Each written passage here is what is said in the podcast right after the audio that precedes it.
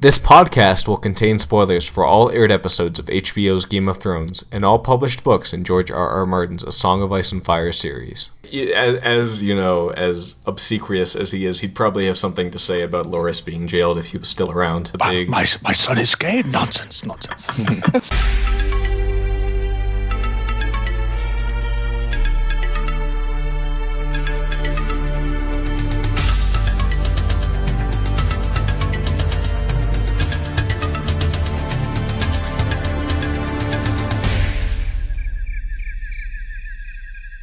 Welcome to the Vassals of Kingsgrave Dragoncast Edition. We're back this week to review the fourth episode of Game of Thrones Season 5, Sons of the Harpy. My name is Zach, also known as Alias, in the podcast of Ice and Fire forums, and joining me for this review, we have... Adam, also known as Jon Snow on the forums. Matt Varley on the forums. Bane is Shoshana in the forums. And this is Paul, also known as Pods Play. And there you go. We only have about, 5 people this time around. Probably less than you'd come to expect of a Dragoncast this far in the season, but yeah, we've got a few people that couldn't make it tonight, so it will be a smaller council gathering here. As I was kind of saying as we were talking before the show started, it's about a little bit more than you'd want on a normal podcast, but we'll see what we can do with that. So yeah, let's go ahead and start with you, Adam. What did you make of this episode? I really enjoyed it, actually. I think initially I probably would have given it like a 4, but I think I'm going to bump that up like a 4.25. I thought it was a really, really good episode. There were a lot of good scenes. There were a couple things we'll talk about later that I really didn't like,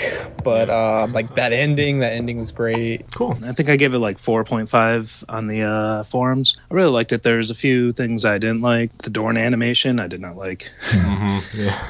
Yeah. Just one city. Yeah. I know. But other than that, I thought it was a really good episode, and it's going off into a place where I don't know, and I'm looking forward to see where it goes. All right, you big? I think I'm giving it 4.25. I loved most of it, and some of the scenes were really great. I think the scene I really hated the most was the sand snake scene. Yeah. Which was just I think it's not just the change, it's just poor writing.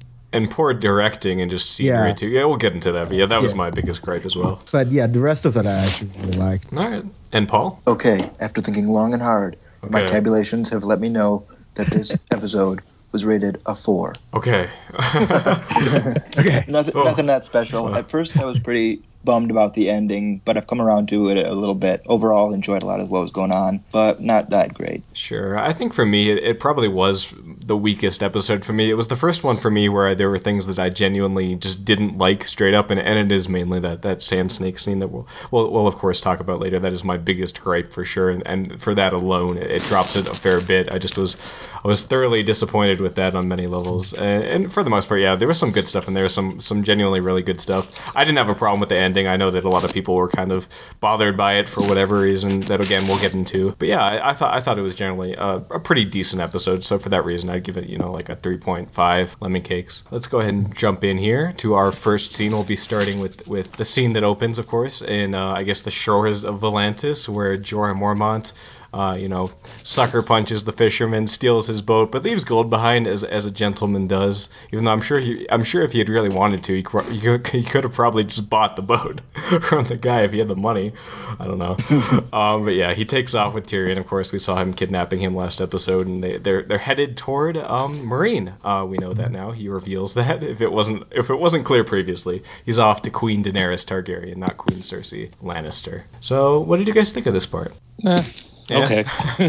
Yeah. I mean, it wasn't spectacular, but it wasn't completely worthless. Yeah, I think they're doing a pretty good job. There's this whole issue of managing the pacing of Tyrion's progress, because of course every episode we need Tyrion, because he's Tyrion, right? He's a big deal, and I think they've done a pretty solid job. It's definitely moving faster than the books. I think that obviously they're going to end up at Meereen by the end of the season, and probably much earlier than that, or at least a bit earlier than that, so they can have their big rousing fighting pits moment at the end, and I think they're doing a pretty good job. I think that it's cool to see him interacting with new people, of course, first with varies. Obviously, that's not really new, but it's kind of a new sort of one-on-one, especially with how things have changed with them, and now with Jorah. And that's always cool when we have two characters that have been acting in isolation for so long finally meet up, and it was pretty cool to see them interacting. I did like. First of all, Tyrion's. It was the Rains of Castamere. He was muffling out of the binding on his mouth. Right, that's what I was getting from that. I couldn't make it out. Oh yeah, I couldn't make it out either. I just assume it's the Rains of Castamere at this point. I think it's a good option. The song in Westeros. Yeah, the only. greatest song in Westeros. But it's, I like the first two things that he says are, who are you? Do you have wine? Yeah. Or he's keeping up with Tyrion's attitude thus far in the season. And I like that he was able to deduce so quickly that Jorah was Jorah. I think that suits his character, and I think there were sufficient clues to give that away. Yeah. Yeah, necessary exposition. Yeah, I think that's a good way of thinking of this episode as a whole. There was a lot of exposition type stuff. Some of it not presented in the most compelling way, but I don't think this is an offender in that department. I thought it was a pretty cool, way of getting this stuff going and seeing what's going to happen next. But yeah, it's pretty much just building toward the next thing. It's not really that awesome in isolation. So having grown up on Bear Island, we can assume that Jorah is good with boats and stuff since they're on an island. But do you think it's at all realistic that one guy could sail his little boat all the way to Meereen from Volantis? Well, if Gendry can do it, anyone can do it. Yeah, I'm not sure they're going to go straight to Meereen. Yeah, he's going to stay along the coast. I mean, right? I mean, we've gotten so many of these hints through this season that something is going on with Grayscale, which more in this episode too. So I think that of course, even including the previews, that is going to come up. I think that little bit that we get in the books. You would assume. Yeah, I think that. They talked way too much about Grayscale this season. It would be so weird if it was just. There was nothing it was building toward, and I think, we're going to get some stone men pretty soon here, which will be a nice break in the boat ride. At this point, they kind of have to, right? Like, they're beyond the point where, like, they'd set things up in the first season or two and then never go back to it. Yeah. Like, now, whatever they're putting out, like, they need to use quickly. Yeah, I mean... Yeah, doesn't Stannis mention the stone men by name? Yes. He does, yeah. And he relocated them to the ruins of Valyria instead of the ruin. Yeah, that's interesting that they're there. I guess, are we going to see Valyria? That's that'll be, I guess, pretty cool to see how they're going to represent Valyria in the show. Obviously, it's this thing far off in the distance we're always speculating about, but I guess we're going to see it in some capacity, so. Tyrion will find his long-lost uncle. Yeah, he'll finally find Garyon. Right. find his Valyrian sword, family Valyrian. Yeah, Bright Oren Garyon, and what's the other Lannister that's missing? Obviously, he's there, too. Tywin? Oh, God. We shouldn't have done this. Tyrek Lannister. Tyrek, yeah. You'll be there, too, of course. In terms of whether or not it was believable with him sailing, I don't know anything about sailing. It did feel pretty casual. It seemed like a pretty laid-back rudder management there. But I don't know anything. All right, so let's go ahead and move to another scene with a boat, which is another boat that is not Gendry's boat. They were definitely teasing us with that, and obviously no Farish, it's still with Gendry.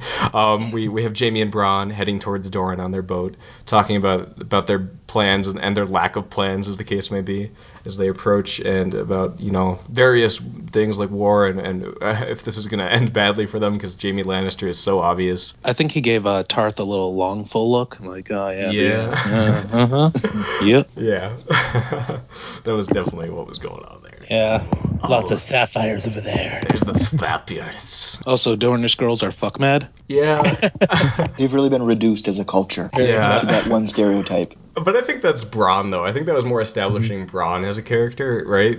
It was like, this is Bronn again. We're reintroducing ourselves to his crude and lewd attitude toward things. So I think that was kind of part of what was going on. But yeah, I think it was kind of a weird moment. I agree. It was like weird. Like that's not all Dornish people are, but they should have had Bronn say sapphires. Yeah, sapphires. Good evening. Hey, hello. Welcome. Howdy. All right, so we have Alex, aka Lucky Charms, joining us. What did you think of the episode, Alex? I believe I gave it 3 lemon cakes on the forums. I was quite pleased with the previous 3. I thought there were a few blunders in this episode, but we'll get into that. Cool. All right, so let's move to the part where they finally arrive on the the Dornish coast, I guess. I don't know where this is. And Jaime wakes up to a viper. That's a viper, trying to kill him, not a snake. And Bronn helps him out there. And then they are talking about how they want to die. Jaime mentions that he wants to die, and the woman he loves arms, and we all know who that is. And Bronn wants to die a boring death because his life is so exciting, which is weird. Weirdly echoing Tyrion in my mind. Oh, I missed it, actually. He does. I thought this was interesting that they talk about Tyrion and Bronn seems to think of him semi-fondly, and Jamie says that he would kill him on sight. Did you guys buy that from Jamie? He'd split him in two. Yeah. I'm not really buying it. I think that he still loves Tyrion. He's just putting on a front to try to live up to the expectations of everyone. He has to, right? Well, in front of Bronn, though. But everything's also more out in the open, right? Like, everyone's like, oh, yeah, you know, you let Tyrion go, right? And your sister knows that, too, right? Like, it's very different. Yeah, I suspect it's him trying to convince himself. I don't think he believes it, though. I don't think he would really kill Tyrion if they met up. I don't know if they're going to meet up. I guess maybe this is a hint they might. All right, so yeah, we head to the coast, and they're ambushed by a few Dornish men. Jamie says that he can only take one slow, and Bronn offers him that option. He sets it up for him, and he's able to take him down with the help of his surprisingly, I guess not so surprisingly, helpful iron fist. It does help him get the job done. I noticed that the coast of Dorne looks very much like the coast of Lake Michigan. The dunes and the I didn't notice that. Almost identical. And the other thing I was noticing is, how did Jamie put a glove on his gold hand, which its fingers aren't separated? That was weird, but that's just a little nitpick. He had it handmade for that. Yeah, that's a made glove. He's like Captain Hook. He's got many hands. Nice. They mentioned dolphins and sharks in this scene. They do. And do you sharks think dolphins would, like, you know, do you think F.T. Ward, you know, those are along the lines of potatoes? Well, sharks, they do actually explicitly mention them in the Dornish part of the World of Ice and Fire. I don't know about dolphins, but sharks, they're legit. Nothing to complain about there. But they are in Dorne. Yeah. They are in Dorne. I mean, obviously. But the Dornish men said there are no sharks in Dorne. Oh, well, I mean, yeah, they're not. I don't know how close they are. I guess it was the World of Ice and Fire says the south of Dorne, like that's where the krakens and sharks. I don't know, whatever. I love the names that they came up with. That Bronn came up with, Cooper and Darnell.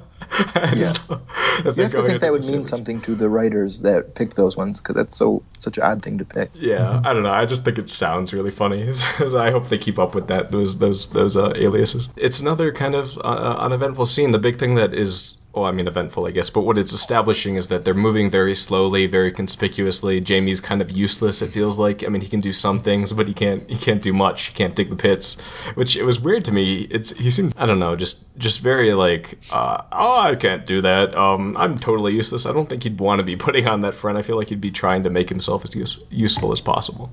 A bit more self-pitying than we'd think. Yeah, that's a good way of putting it, yeah. I like Bronn's little throwaway line that he had a good teacher mentioning himself. Yeah, that was good. Yeah, that was classic Bronn right there. And it's cool to obviously see him in action again. Okay, on the fashion front, I'd say Jamie and Bronn chose the worst thing to wear in Dorne. Tight leather clothes, at all, and just look. They're going all for the glamour shots instead of being functional. Yeah, well, if they're gonna start impersonating Darkstar, they need to be pretty glamorous, I think so. Fair enough. Did anyone else think that some of the panorama shots made the Dornish coast a bit too forested? When Jamie is falling down like the sand dune or whatever, there's just like this lush forest in the background. It's very it didn't feel Dornish. Yeah, but, you know what? They're kind of limited, so. True. I'll forgive it. Where is Dorne being filmed? Do we know? Where is Spain. Also, I guess Sevilla. Well, apparently this sequence was filmed in Northern Ireland. Yeah. Oh, okay. So yeah, because I think they're just filming in Sevilla for the water garden and I don't know, Sunspear. Are we going to see Sunspear? We just see Dorne. Yeah, I don't know. I think that was kind of what was more jarring for me with the sand snake scene, which I think let's go ahead and move to that. That's the next thing that happens in this part in Dorne. This was what jarred me partially is the fact that it just didn't feel like a place in Dorne. It felt like, I don't know, it just felt weird that they were meeting in the middle of the Caribbean. Yeah, just the middle of this like random place with a tarp. Yeah. So yeah. That's the worst campsite ever. Yeah, so this was my least favorite scene of the episode. They're all so hardcore. Yeah, they're so badass. Yeah, which you know, I mean, they're pretty cheesy in the books too, but still, God, I mean, this is probably one of my least favorite scenes in Game of Thrones as a whole. It just felt so cheesy and over the top and just awkward and weird and Well, and it doesn't even make sense, right? Like they got this guy who comes and gives them information which they need. And they got like scorpions. Oh, I'm gonna throw my spear at him. Like the next guy's not going to give you information once that word gets out. You're giving no incentive for future informants. Yeah, like you would have thought this already would have happened at some point, and this guy would have known better and kept his mouth shut. But I mean, I would have been in it if it had just been the scorpions, but the spear is just a step too far, I think. yeah, exactly. Like a little torture or whatever, send the guy on his way with a few bucks and, you know, a story, and he's you know, crapped his pants. But, you know, you kill him, and well. You know, he's got a whole ship full of people that are going to be like, what the heck happened? I mean, it's obviously meant to set up, I guess, a cool trailer shot, but like, it's so weird to think about them like taking the time to bury him. It took so long to dig such a big hole, and to put a bucket over his head just for this theatrical reveal where she whips. They needed like some servants nearby that were like had some shovels that looked like clearly had done the work. Yeah, it was strange. There's lots of strange. Well, you know, there was so much sun, they didn't want him to die from the heat, right? Yeah, they had that. You know, they're being kind. They have to become themselves with their spear for the skull. Yeah, they had to have their big exposition moment, which was incredibly strange. I mean, this is a direct thing from the books that O'Bara tells this story, but it was just the weirdest way of representing it. And I don't think O'Bara's actress is bad or anything. It's just it was just so weirdly delivered and weirdly set up. Like, do you want to join in? Let me tell you this long story about my origins. Yeah, it seemed like an info dump. I mean, yeah, you could have just said yes. There's no way to make any of these lines act good, and that's it's just ridiculous. It doesn't fit with the rest of the episode as well. Yeah. These characters don't even belong in this world, it feels like. They just don't fit, and they're just not interesting so far. I mean, I don't want to judge too harshly on this, because again, like we haven't seen everything with the Sand Snakes, right. And they could get better, but this scene in particular, just, they didn't feel like interesting characters at all. Nothing about them made me think, oh, these are awesome, you know, Oberyn's daughters that have all kind of unique, cool skill sets. I don't know, I just was totally unengaged by this. They certainly had peculiar boots with the curly toes and high heels in sand. Yeah, their whole costume was just, I don't know. They do seem very disconnected. Yeah, it was just not the greatest of scenes. And it doesn't feel like they're much of a threat right now. I guess they're going to be a threat to Jaime and Bronn, but otherwise they just don't seem to have the political push that they may have had. They're out in the middle of nowhere. Exactly. They have literally four people. Are you going to fight the entire West, like the rest of the country with four people? It's like they took a camping trip to Joshua Tree and they're like, we're really going to fix things. Oh, God. That's perfect, yeah. They don't seem threatening at all to me right now. But yeah, we've harped on this enough. Well, the content of the scene is kind of goofy. The opening shot of Alaria, clad in black, riding down the Dornish coast is impeccably shot. That's true. That was a pretty solid one, yeah. All right, so let's go ahead and move to King's Landing, where we open with this scene in the small council, where Mace Tyrell is told that he's going off to Braavos with Meryn Trant as escort to negotiate with the Iron Bank. Was he just too goofy in the scene? I mean, that's him, right? That's the portrayal. Yeah, he's an oaf, and that's fitting, right? That seems to fit. I don't know. Like, he's like, the Tyrells could pay, and then if the crown doesn't pay, I'll have words with my daughter. And it's like, what? Stop. He's the best. He's awesome. And he's like, ooh, I get my own Kingsguard. Ooh, yeah. I love the way he rolls with everything. The only one that we know, other than Jaime. Yeah, well, then we do get a couple guys talking as Kingsguard in the scene later with Tommen, though we don't know who they are. They do get to speak, at least. Of course, we have to mention with Mace Tyrell, and Meryn Trant, it obviously seems to be setting up some kind of confrontation with Arya in future, with Meryn Trant, of course, still being on her list. We'll have to see hopefully. One thing I wanted to add is I had a little time at work today, so I freeze-framed the Littlefinger letter, and what I was able to make out was, to be of further blank, blank, blank, my establishment. I don't know what that means, but you know. Was he talking about his whorehouse in the letter? Yeah, I guess so. All right. I don't know. That doesn't work out well for him, as we'll soon see.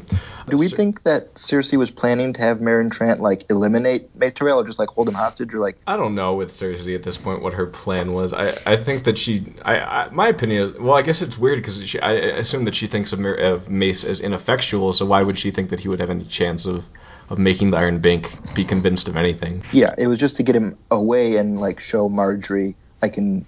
Yeah. Take your people off the board. I think that was the primary motivation, and it shows kind of Cersei's short-sightedness that she's not taking the Iron Bank seriously. Is the same being true, of course, in the books? Well, I think she's just trying to, like, remove him so she can bring down Margaery. So yeah, I mean, he might be ineffectual, but he still has a big ass army. Very so true. You know, when his son is jailed and Margaery's jailed, and he can't just come back from Braavos immediately to lead an army. Yeah, he would probably, as you know, as obsequious as he is, he'd probably have something to say about Loras being jailed if he was still around. My son is gay. Nonsense. But yeah, the next big thing we get, of course, is Cersei talking with the High Sparrow and pretty much giving him permission to rearm the faith, you know, reestablish the faith militant. She's down for this, obviously, with the intention of getting Loras in trouble, which, of course, by proxy will get Margaery in trouble as well. And, yeah, maybe not the best move. Did you find it weird that the High Septon doesn't like the taste of wine? Who doesn't like the taste of wine? Well, I think it fits with his, ascetic personality, right? It's what else do they have to drink in this world, right? Come beer on, and man. Wine. What's the thing that Grandmaster drinks? The milk? Hippocras? Ice milk or whatever? No. Well, Bolton drinks Hippocras, which is a kind of wine, I think, right? Maybe he likes fermented mare's milk like the Dothraki. Of course, that's delicious. I thought it was Cersei, I can't fathom this concept of not drinking. Yeah. I think that was what they were going for with that. But yeah, I think it does fit with his sort of self-effacing aesthetic, he forgoes. But I guess it was supposed to be sort of endearing too, that I just don't have a taste for it. My stomach can't handle it, kind of thing. Which, of course, is immediately juxtaposed with his underlings beginning their crusade of rounding up people and killing people and generally causing lots of trouble as they invade Littlefinger's brothel, as has often done, despite the protests of Olivar, and rounding up people, specifically the people that are I guess that they see as sexual deviants, the men having sex with men, and that is a big issue for them here. And eventually, of course, this culminates with capturing Loras and bringing him to the Sept. Did it bother anyone else when the Gold Cloaks just turned their backs to obviously crimes are being committed? It's not like they're handing out justice; they're just destroying shit. I actually kind of like that, because I mean, maybe it wasn't necessary, but I thought it did underscore that this was being done with the crown's permission, or at least Cersei's permission. Tommen doesn't really have any part to play here, as we soon find out. And yeah, I think that I thought it was cool of establishing that they're not involving themselves intentionally, and it was a very explicit proof of that. I like that, actually. At this point in the novels, who is the commander of the Gold Cloaks? It's not Jacelyn. Adam Marbrand? Yeah, Marbrand. That sounds right. He's in the... No, he's in the Riverlands already with Jaime. Oh, yeah, that's right. But I don't know. No idea. I don't know. Don't think he exists in the show. I'm kind of surprised the show just doesn't make Mace Tyrell. Yeah, you get to be commander of the Gold Cloaks too. That's two things with gold involved in your... I am very good at inspiring men. Yep. It's Carl Tanner's brother. Yeah. He's a fucking legend as well. So right. That makes sense. I'd say Lancel's pretty lucky that right when they got there, Loras was just putting down his sword and shield and taking everything off to get arrested. Yeah, these guys are actually fighting him. Weren't those supposed to be his squires or something and loyal to House Tyrell? They didn't do anything. I think they just didn't know how to react because this is so unfounded, this situation. Yeah, it's wait, what is going on? Is this where are the Ken cameras? You know what I mean? Is this seriously happening? Yeah, I think that was pretty much the reason for that. I think that they would have, if they had been prepared and knew what was going on, they would have probably resisted in some capacity, and I think they easily could have. I don't think these guys, as they are being represented right now, are that scary of a military force besides strength of numbers, because they're they're just in robes and stuff and grabbing people and knives and things like that. I don't think they, if there was some dedicated resistance to their efforts, that they would be that successful. Yeah, anyone fighting back. Yeah, they're just causing havoc in the streets and rounding people up. So yeah. What are some more thoughts on this whole sequence and the way that the show is handling this setup with the High Sparrow and the faith taking control? Well, they needed to show this very quickly that these people are scary. Yeah. And then to do that, they used the various cut-ins and cutouts. And I don't know. People either find this really effective, which I've read several reviews saying that it's really effective, or they find it somewhat cheesy. And I don't know.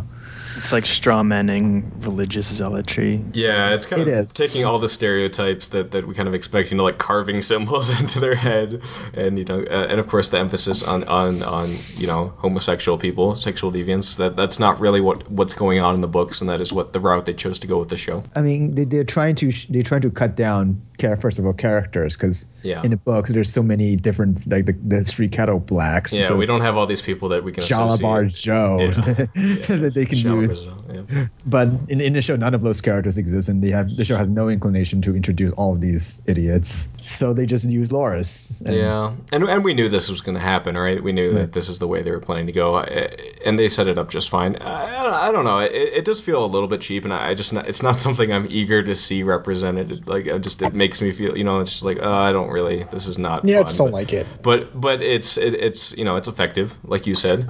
And it will definitely, at the very least, it makes us not, even if we had these sort of like, oh, this High Sparrow guy's not so bad. We know now that he is pretty bad. I would have liked to see them like try that shit when Oberyn was in the brothel. That would be. Yeah. That would be. And they had to do something with Loras after they didn't make him a Kingsguard. Like, so there's no him going to Dragonstone. It's like you have to do something to put him in peril, right? True. So I guess it makes sense. I just didn't really like the concept. Just, I don't know. True. Yeah, I'm kind of with you. I'm vaguely like, this is just, but I don't like have religious people don't like them gays. Yeah, exactly. Yeah. And I mean, like in the books, it's not really like a big deal, but there are people that are clearly like, oh yeah, everyone knows like what he's into, but as long as he marries and produces offspring for his line, no one really cares, right? Like no one's going around like trying to round people up and kill them. Mm-hmm. Yeah, apparently Deuteronomy is in 7-Pointed Star or whatever the book is. Victarian's not a big fan of the gay prostitutes. He dumps them overboard. True, but he's Victarian, so yes. There's Horsebane number. We do have some examples, but this is definitely the most explicit, at least very least, association with the faith, with hardline religion in Westeros. The Seven Gods and all that they do have a problem with this. So we move to the scene where Tommen's just enjoying his breakfast, just having a good time, and Margaery comes in and tells him he needs to take action because, of course, Loras has been imprisoned. He's the king. He should do something about this. And Tommen's like, oh, right, I'm the king. I should do something about this. And he goes first to Cersei to try to figure out what's going on, try to vaguely get her to do something about it, but she denies any involvement whatsoever. And then goes to talk to the High Sparrow himself on her suggestion, and he is turned away by the men at the gate. They cite that he is praying, and obviously he can't be disturbed. And the Kingsguard say they'd be willing to cut through them, but Tommen, gentle heart that he is, doesn't want any violence. But he does get some calls that he's an abomination. So they definitely push him. I thought they liked him more than Joffrey, and they like Meryn Tyrell. So. Well, I think these are the Sparrows, right? And this is part of their thing, right? That they see him as a another form of well, at least with Cersei and Jaime, another form of sexual deviance, and they see him as the byproduct of such a disturbing thing, right? And that is established in the books that the faith militants hate incest. Yeah. A lot. They sure do. Like the Targaryens, even for a long time, they were like, isn't that why part of the reason why they went away in the first place? Probably, yeah. I imagine that played some role. That they just were butting heads too much with the monarchy, as they already are immediately. I was like, look, I'm going to marry my sisters, and you guys need to just shut up about it. Well, they were at like super war with Maegor the Cruel, and then they kept being at war until Jaehaerys the Conciliator fixed it. Not just a regular war, but super war. That's the only kind of war that Maegor the Cruel fights.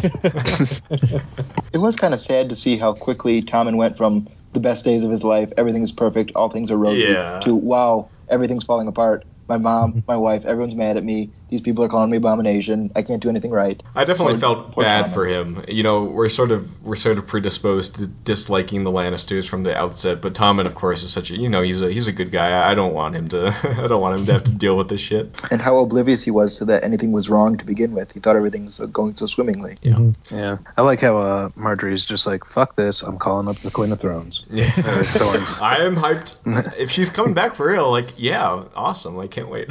More players in the game. Yeah, baby. Maybe she's the one who turns the chair against Cersei. Here's the table, I mean. Yeah. Yeah, that could be. Yeah, I think that makes sense. That'd be a cool way of handling it. We do, of course, get the last scene where Tommen comes back and tells Margaery, "Oh, I did nothing," and she, of course, is further upset by this and realizes that Tommen, despite her efforts to wrest control of him, he's not doing much for her, which I think she maybe should have realized earlier on that he, despite his position, just has no actual effective influence over anything. Yeah, I think he'll find motivation when the booty faucet is closed and that's definitely what has happened. So maybe we'll see Tommen kicked into action here.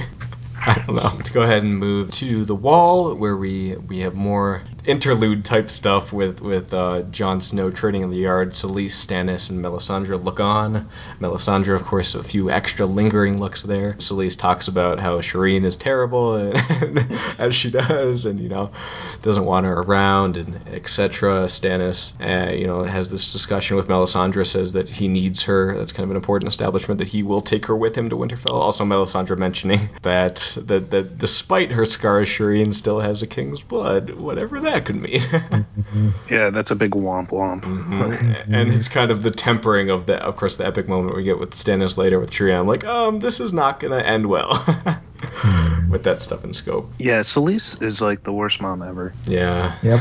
I mean, she's just awful. Mm-hmm. And it's a little bit odd that she's all about, oh, I've only given you weakness and deformity, when Shireen wasn't, born that way. She just got that disease later. Yeah, so it's not like it was Selyse's fault that she birthed a monster or anything. That was interesting. That's a change, right? She's born with grayscale, I think, or some... Well, we don't know how she predisposition. Yeah. I guess we don't know. But I assumed that it was kind of some predisposition to grayscale. I don't know how that works. I don't know anything.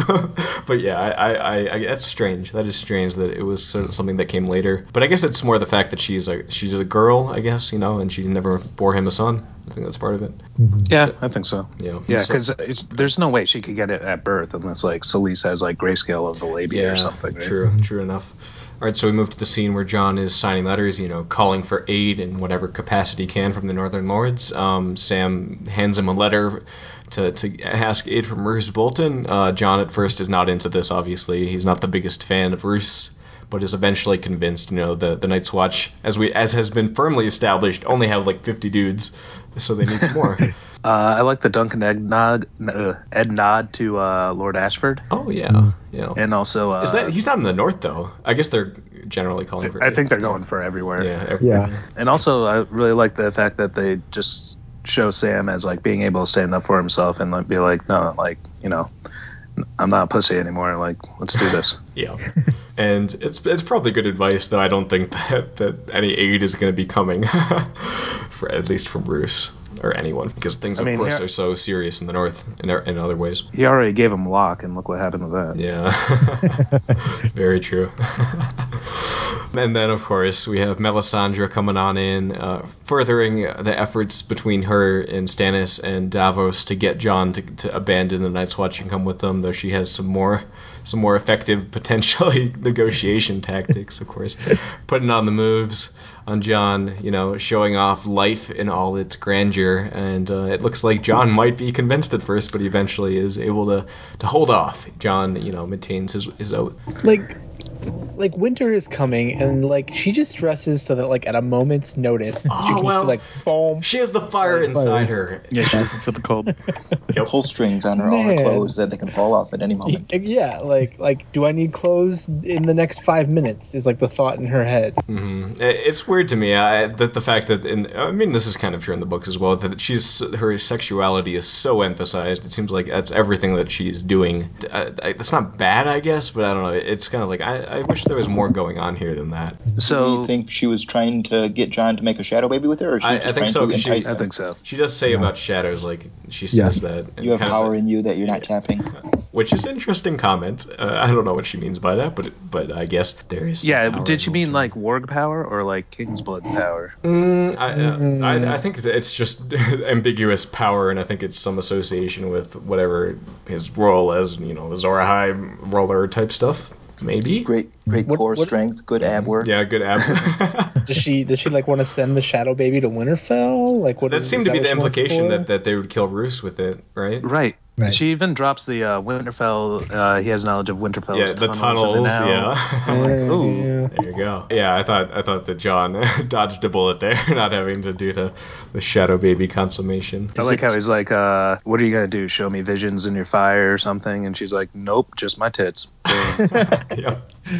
As the cabinet behind Jon shakes, as Ali masturbates furiously. I was wondering where he was this episode. Yep. I guess that works. Staying out of sight. Yep. Changing his pants. Is it Thomas on the forums who's of the opinion that there's already been a shadow baby spawned? Yeah, FT Ward. I believe so, FT Ward. You mean in the books? Yeah. Yeah. Yeah, I think, yeah. But yeah, because there's some like line like where she's looking in the fire and she feels it like running down her leg or something, and it's like similar to the shadow that she birthed. The descriptions earlier of her physical like feelings of when she had the shadow baby, and then later it's the same description of she's doing other stuff. Yeah, but that's not with Jon though, because we would have seen that obviously, I think, right? Or maybe not. I don't know. It just happened in between some of his point of view chapters. We don't need to see everything with Jon. Yeah, it's not that important. Yeah, I guess that is some proof. The other interesting thing is in terms of differences from the book and the show is I thought that she kind of wrote Jon off in the book. She was kind of not seeing him as someone with any potential to do anything. Is that accurate? Really? I feel like the opposite, because she's always like, everywhere I look, all I see is stuff. Yeah, but she seems to not want to recognize that. She's trying not to believe it. Yeah, exactly. That was my interpretation. That is important. Whereas here, she seems to think that he does have some, maybe not as Azor Ahai, she still seems to think that's Stannis, but she thinks he has some power. And there's a lot here about Jon and things with him in terms of backstory, of course. We'll get more of that. Think about Stannis saying that that's not Eddard Stark's way. Not Eddard Stark's way. That is definitely one instance of that, yeah. Yeah, there's a lot of nudging towards that, those theories. I wonder what they're going to do with that, and if something is coming up soon, I guess we'll have to see. All right, so we, of course, get probably everyone's favorite scene.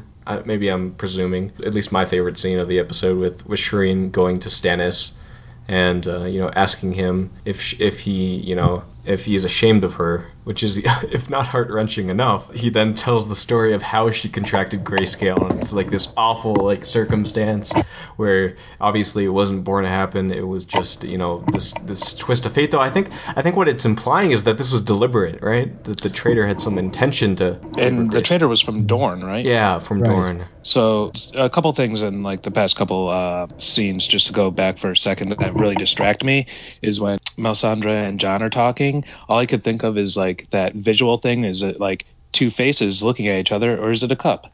That was really distracting to me. And then this part, all I thought about is the South Park episodes where the Indians are rubbing the Asians into blankets to spread SARS. So all I pictured was a Dornishman going to the stone men and rubbing a doll on their face or something. I have a feeling those are very unique concerns that nobody else was sharing with you. Well, that was sort of my. Put them on the forums. Come on. I was like, oh, it's like a they brought over a tainted blanket Yeah, my impression was that it was deliberate, which is, awful, and I guess that shows whatever degree of animosity I guess there is between Baratheon and Dorne people. And just, why Stannis distrusts so many people, a little bit more of that. Yeah, that was good, actually. I thought that was a cool thing to establish. Well, it kind of reminded, referenced, Amin's Dornish letter theory. Do you think that Dorne was we're going to give you Grayscale? They just have, some special poison over there, some Grayscale vial. They have the strain of Grayscale locked away. Yeah, exactly. It's like smallpox or something. Maybe. Yeah, maybe. I don't know who this traitor could have been acting with, if he was acting alone or whatever, and whatever thing was driving this action. But I do think that whoever it was a the killing thing. Of Elia, right? If Stannis is on Dragonstone, that means it's after the rebellion. Mm-hmm. So I think Dorne had plenty of... Yeah, sure, they had, bone to pick. Yeah. Yep. All right. So yeah, really cool scene here. It just, Stannis makes the claim, you're my daughter, you're Princess Shireen, and, I'll stick with you. But the thing that has been nagging with me with this that I don't think everyone's recognizing is this going to hold up? If Melisandre asks it for her, is he going to say no? Yeah, it's going to be tough. Yeah. I hope so. Yeah, it's interesting to have this, and then of course have the moment where he does say, "I'm with you, Melisandre," earlier on, and it's going to be ugly, whatever happens. Yeah, I think Stannis is Father of the Year for this for the season until Jaime rescues Marcella. Yeah, if he rescues Marcella. When? No, I'm going with when. Sure. Hopefully. Also, the hug scene was just priceless.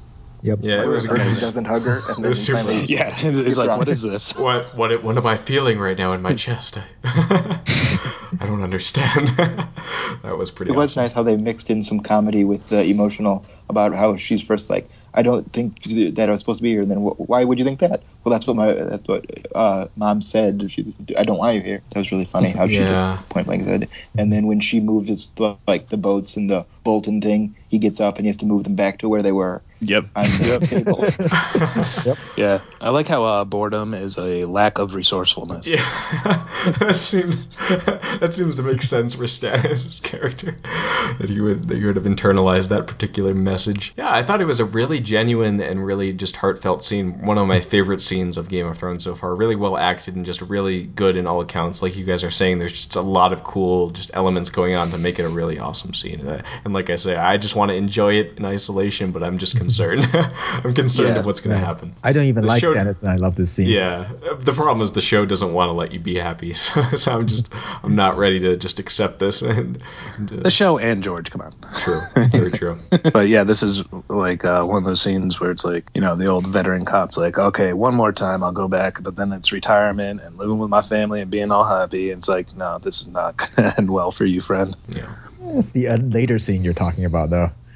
Well, both. Oh, yeah. Potentially. Yeah. Yeah, I guess you do get that a couple times, you know, with Bronn, too, where it's like, I'm going to die in my bed, like, very old, watching my sons fight over my inheritance. It's like, nope. Yeah, going back to that for a second, you can't help but think that that's potentially, you know, misdirection, foreshadowing for whatever his fate was going to be. That is not that. Yeah. So I think we can safely say no matter what, that's probably not how he's going to end up. Though maybe, I don't know, he's a lord now, or a knight. That's always nice. All right, so let's go ahead and move to Winterfell, where we get this scene with Sansa wandering around the crypts, Littlefinger appearing from the shadows in the creepiest Littlefinger way possible to tell a story about a young girl who was kidnapped, and it was the start of something totally cool and not weird and uncomfortable and bad, of course. And this is the story of Lyanna Stark and Rhaegar Targaryen and the Year of the Fall Spring and the Tourney at Harrenhal, which is, you know, obviously a super awesome story in the book that we finally get to see in the show. You know, it's Littlefinger telling Sansa it, maybe not what we expected, but we get it. And of course, this is another instance of potential, and probably the most explicit instance, a potential setup for revealing Jon Snow's true parentage. Yeah, so I like how in the beginning it's like previously on Game of Thrones, King Robert putting a feather into Lyanna's hand. And then she picks it up, yeah. Yep. That was pretty sweet. Yeah. Kind of, you know. I thought it was the subtlety of it was undercut slightly by the preview, but this is a thing they have to do, obviously, to you know, set up what's going to happen in the episode. But yeah, that was a pretty cool thing to keep in there. I bet most show watchers don't even remember King Robert anyway, so. Yeah, they need you to notice their cleverness. Exactly. They wouldn't want to put in the effort without people noticing. Exactly. All right, so thoughts on this whole, you know, this way of revealing this information and just this dynamic between Littlefinger and Sansa? Just Sansa, again, is basically telling, Littlefinger is telling Sansa just to, like, seduce Ramsay, and that'll make it all better. Yeah. Like, he's like, you know how to control people, and he, like, looks down at her tits again and gives that creepy kiss. Littlefinger. Yep. Yeah, I don't think that's going to work out. No, I don't think so either. Ramsay's the seducible type. I mean, in a very general sense, you can see where he's going. Yeah, so basically you win either way. Either Stannis wins and everything is fine, or you take over Ramsay. But, you know, if you think hard about it, there are plenty of holes in this plan. Yeah, like what if Stannis... Right. Stannis doesn't even know what Sansa looks like. Exactly, and he might see her as a traitor for whatever reason. Seems like a Stannis kind of thing to do, though maybe not. Maybe I'm not as predisposed to Stannis as most people, so maybe I'm not giving him enough credit. Though I also didn't really give Littlefinger enough credit. I was talking about this last episode. I guess that he does genuinely think that things are going to work out for Sansa, or at least that's what he's saying. Of course, you can never know with Littlefinger, but he seems to be convinced that Stannis is going to help things. So you wrote in the show notes, which I also agreed was like the wardeness of Winterfell. Well, yeah. Not the wardeness of the North or the Lady of Winterfell. Yeah, like why can't she be Lady Stark of Winterfell? What is prohibiting that title? Like why does it have to be wardeness of the North? And it's this weird thing the show does where it seems to glorify the warden title, where in the books it feels like a very minor honor that doesn't really mean much. Right. It's just sort of like someone's always had that title, so whatever. It's associated with your lordship. And yeah, like a certain seat is just like that's what comes with the job. Well, it's a purely military title that the king bestows. So that if a state of war is declared, like the warden is the chief military commander, but that's my understanding of it. So that's kind of strange that would be the one highlighted for Sansa. I mean, I'm not saying she couldn't be a military commander, but it's weird that Lady Stark was foregone in favor. And of wouldn't all of this have gone over a little better if like they had talked about, you know, like succession rules in Dorne and all that? Like they had laid that groundwork. Yeah, probably. Yeah, but that's way too much exposition. Yeah. Right. There might have been some way of presenting that in a compelling way, but yeah, I guess that definitely is kind of a slog to establish. Oh, maybe Obara can throw a spear at someone while she says that. Let me tell you the story about how in Dorne women have. Well, I mean, last season when Oberon gives that line where he's like, oh well, we don't hurt little girls in Dorne. He'd be like, in fact, we we allow them to rule. That would have been not the best way to do it. No, that would. By the way, just throw it in there. Why not? I guess. So, what do you guys think Littlefinger is going to King's Landing to actually do? Like, what was requested of him? I think Cersei perhaps wants evidence to against the Tyrells for whatever. Yeah, just to have someone on her side who's clever and cunning and can help her out with. She wants a security video from his brothel. Yeah. Well, wasn't the impression that like she got wind of what he was doing up there and was like, get back here now? Well, she didn't even know where he was. She thought he was still in the Vale. But how did she get word to him in Winterfell? Like she sent it to the Vale, and then a writer went from the Vale to Winterfell. Because things take like no time in this world. Yep. Maybe she wants to blame him for something. I mean, she just tore his brothel down. Yeah, so she didn't do it. She's not involved. Right. That. Her hands are clean. Yes. And yeah, the final moment. Yeah, is that Littlefinger is departing. That I guess the wedding is coming up because that's probably going to happen soon. And Sansa's on her own here. Whatever help may be rendered in the future by Brienne and Pod and maybe Theon too. We'll see. Not looking forward to it.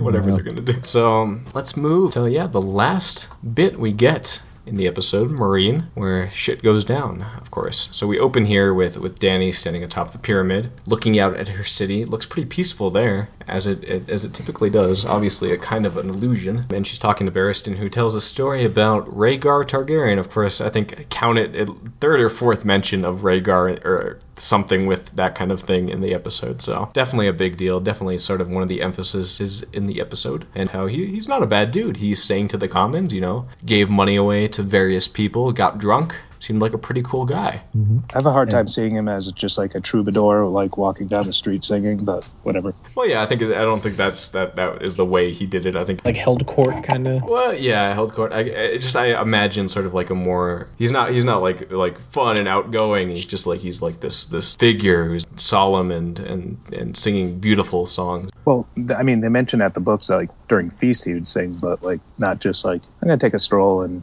sing along. Yeah. Well, he would go sit in the ruins of Summer Hall and play his harp mournfully. So that image, it codifies my understanding of Rhaegar, is that it's not like happy, go lucky, I'm going to go sing to the people. It's like, I'm going to sing to, it's going to be beautiful and heart-wrenching and stuff like that. So do you think the people are just like, oh yeah, listen to this rich fucker sing about all his problems? Well, Barristan does say he had to be around so they wouldn't kill him, so there's definitely some of that, I'm sure. But I think that I guess what it's establishing, at the least, if there's not genuine love for him, it's that he wasn't a bad dude. He was a cool dude, which of course is juxtaposed with Sansa's understanding of him, that he was a rapist and cruel. Pretty much the story that Robert has been espousing. Yeah, well, I mean that's really the great thing from the books is that like everyone that basically whenever we hear Rhaegar mentioned, it's except for by Robert and a bit from the Lannisters, like it's pretty positive. Like, oh yeah, everyone liked him. He was a nice guy. He was a great knight. He was, and like we don't get as much of that here on the show, but it's kind of nice for them to bring it back up and be like, he raped you. I don't know. That's not really something that he would do. That's very true, and I like that they're finally sort of making this point in the show, and I think that it's obviously going to be important with Jon. And yeah, so we get this nice moment with old Barristan Selmy, and we move to the scene where, of course, Dario informs Dany that there's a lot of people waiting outside to meet her at court, and she goes down, of course, the first being Hisdar Zylorc, who is wanting to open the fighting pits, as he is wont to do. But the big thing this establishes is that Dario says that, I'm cool with guarding Dany, you don't need to be here, Barristan. So he goes out for a stroll in town, yeah. And in the meantime, we have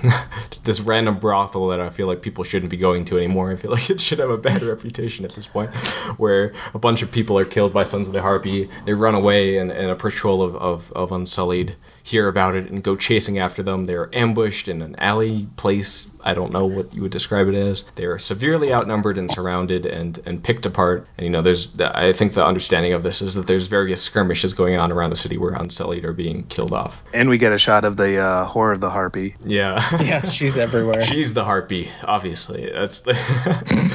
she's really one of the graces in disguise. Yeah, maybe. I don't know what's going on with her, but she's clearly one of the faces of the Sons of the Harpy in the show. So yeah, we get this scene, you know, our final big scene where the Unsullied are ambushed. They're taken down by this group of Sons of the Harpy. Barristan shows up after hearing that there's some kind of commotion. He tries to help out, you know, takes down a bunch of them, but is eventually brought low. Narrowly avoids having his throat slit with Grey Worm, who is still standing, you know, saves the day. Why is the Commandant of the Unsullied just around this little patrol? Because he has a face that we recognize, of course. Right. At first I was very underwhelmed with the fighting prowess of the Unsullied, where they're supposed to be so famed and renowned, that I thought they should have been able to do more and form formations and like back against a wall and hold the random dudes at bay. But eventually, looking back on it, it seems like just wave after wave after wave, no matter how many guys you kill, they're going to keep coming. And I've kind of made peace with it. But it still seems like my understanding of the Sons of the Harpy is that they're just kind of like ex-masters. And yes, some of them may have been figurehead warriors and stuff, but they wouldn't be just using small knives to fight dudes with shields and spears. It just seems so... The small knife thing pissed me off so much. Yeah. Well, I mean, it's street fighting. This is they're literally brain.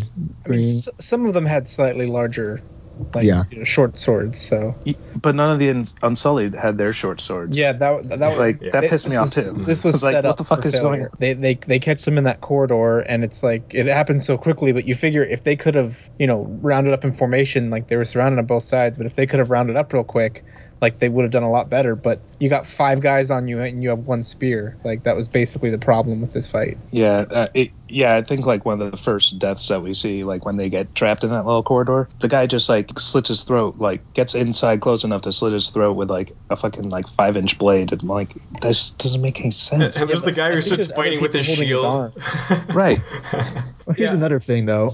We're talking about the fighting pits. So these people could potentially just be people who were out of work because the fighting pits got closed. Dress them up in the fancy robes of the rich dudes. Well, yeah, they could. Rich dudes paid them to do it. Yeah, but they should still wear like some armor or something if they're going to go do some brawling. But it could be under. Yeah, they're undercover though. They got some Under Armour. It wicks sweat away better. Sons of the Harpy endorsed by Under Armour. It's also easier to just move around a city. Yeah, and be less obvious wearing normal master clothes. Normal master clothes with big golden masks isn't very... It's not very good. But they gotta hide the mask. Yeah, they probably didn't wear the mask when they were running around. Also, they only wear the mask in tunnel. You saw all the people running away. Like that's what drew Barristan to the area, right?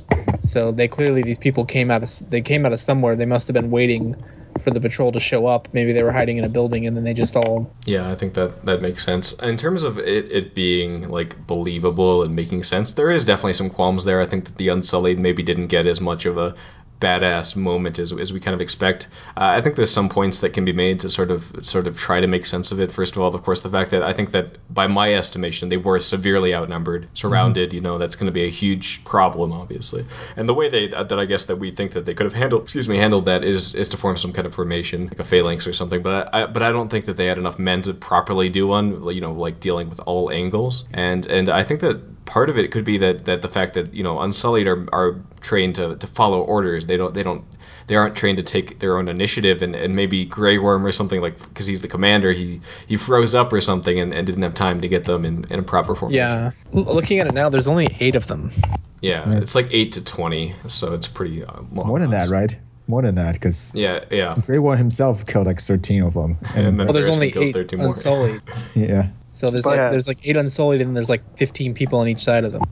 They literally got Zerg rushed. Even if they didn't want to kill all the... They didn't have to kill like all the Sons of the Harpy, even though they ended up doing that. But they could have just locked their shield and just charged through the guys right in front of them and then just run through the alley and leave. Or just backed into the smaller alley and like just held that position or something. Yeah. But I guess just the narrative reason, they're supposed to die, so they have to die. True. And they can kill some people on the way, I guess.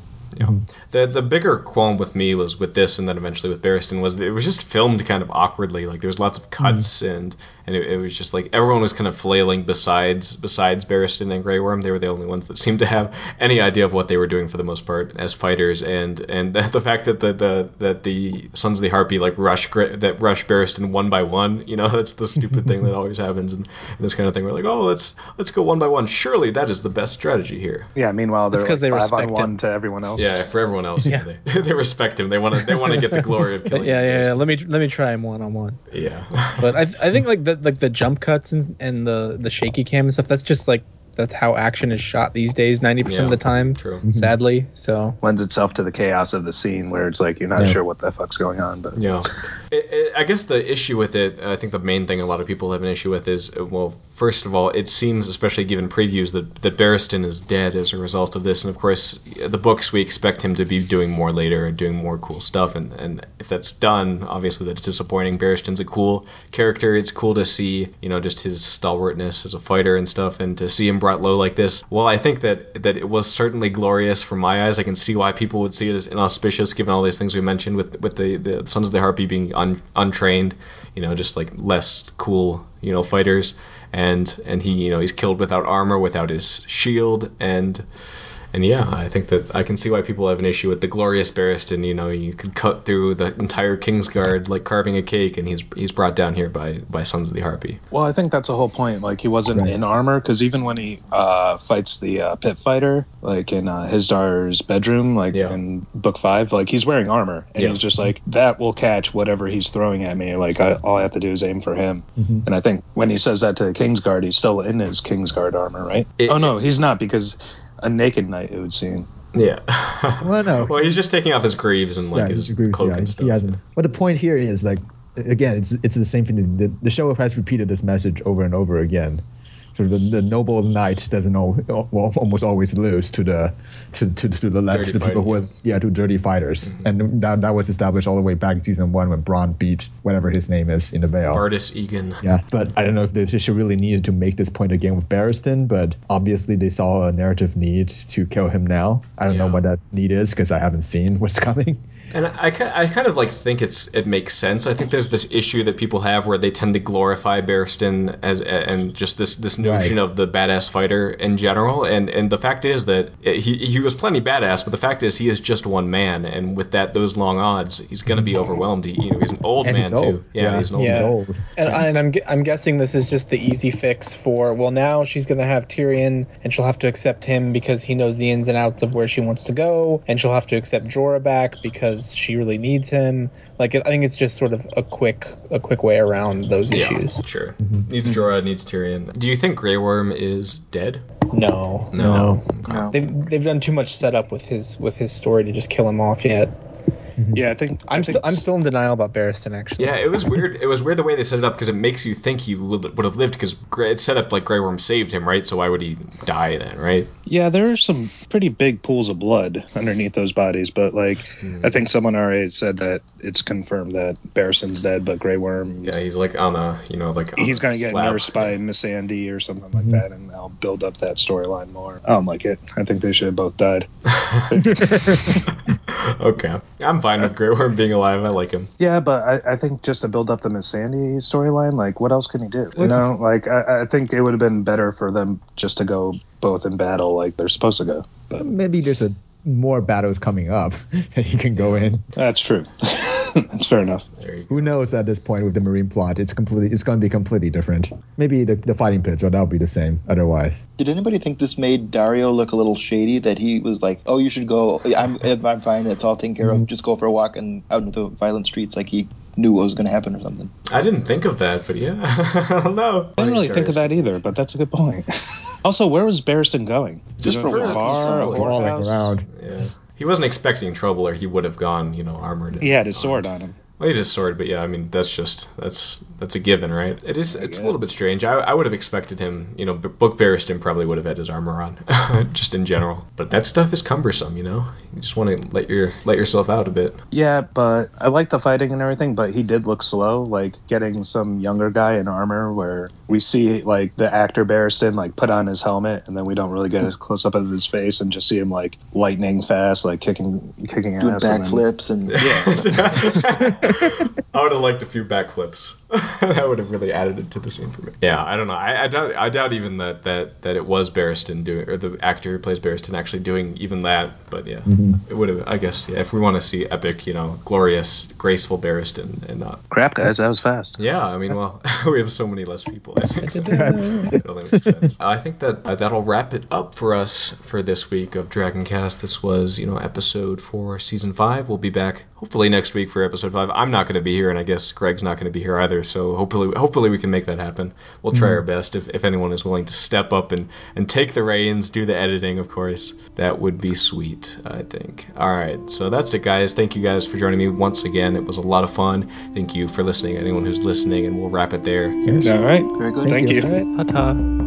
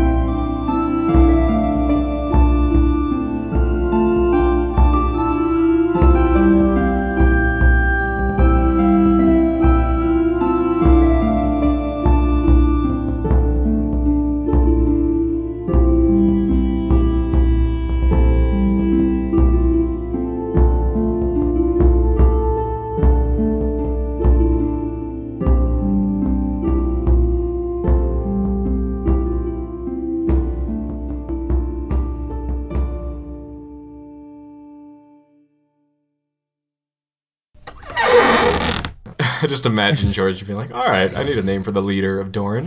Let's just reorganize the letters a bit, drop an E, add an A. There was an era in Westeros where every sort of leader matched their leader. Wesley Lannister. Winter Stark of Winterfell. Northrup Stark. Do you think Bronn's going to make it? I actually think so. They're sending him... No. I don't really care. Look, he's got to come back to Lolly's, okay? That's his one true love. No, because it's the trope of, like, we're just going to do one more job, and then we're out of the game, and then you die on that, right, like, mission or whatever. Yeah, well, maybe they'll not do that this time, you know? Maybe they're trying to fake us into it. Yeah. Like, trick us into thinking that's going to happen. Maybe he does one more job and he goes and finds Tyrion because he's like, that's my bro. Yeah, he's just going to, like, end with telling Jaime, be like, tell Lollies I love her castle. Oh, so I listened to the full castle recording. That oh, my God. Awesome. It was so good, Zach. Thank you so much. Yeah. Thank you. Focused. Yeah.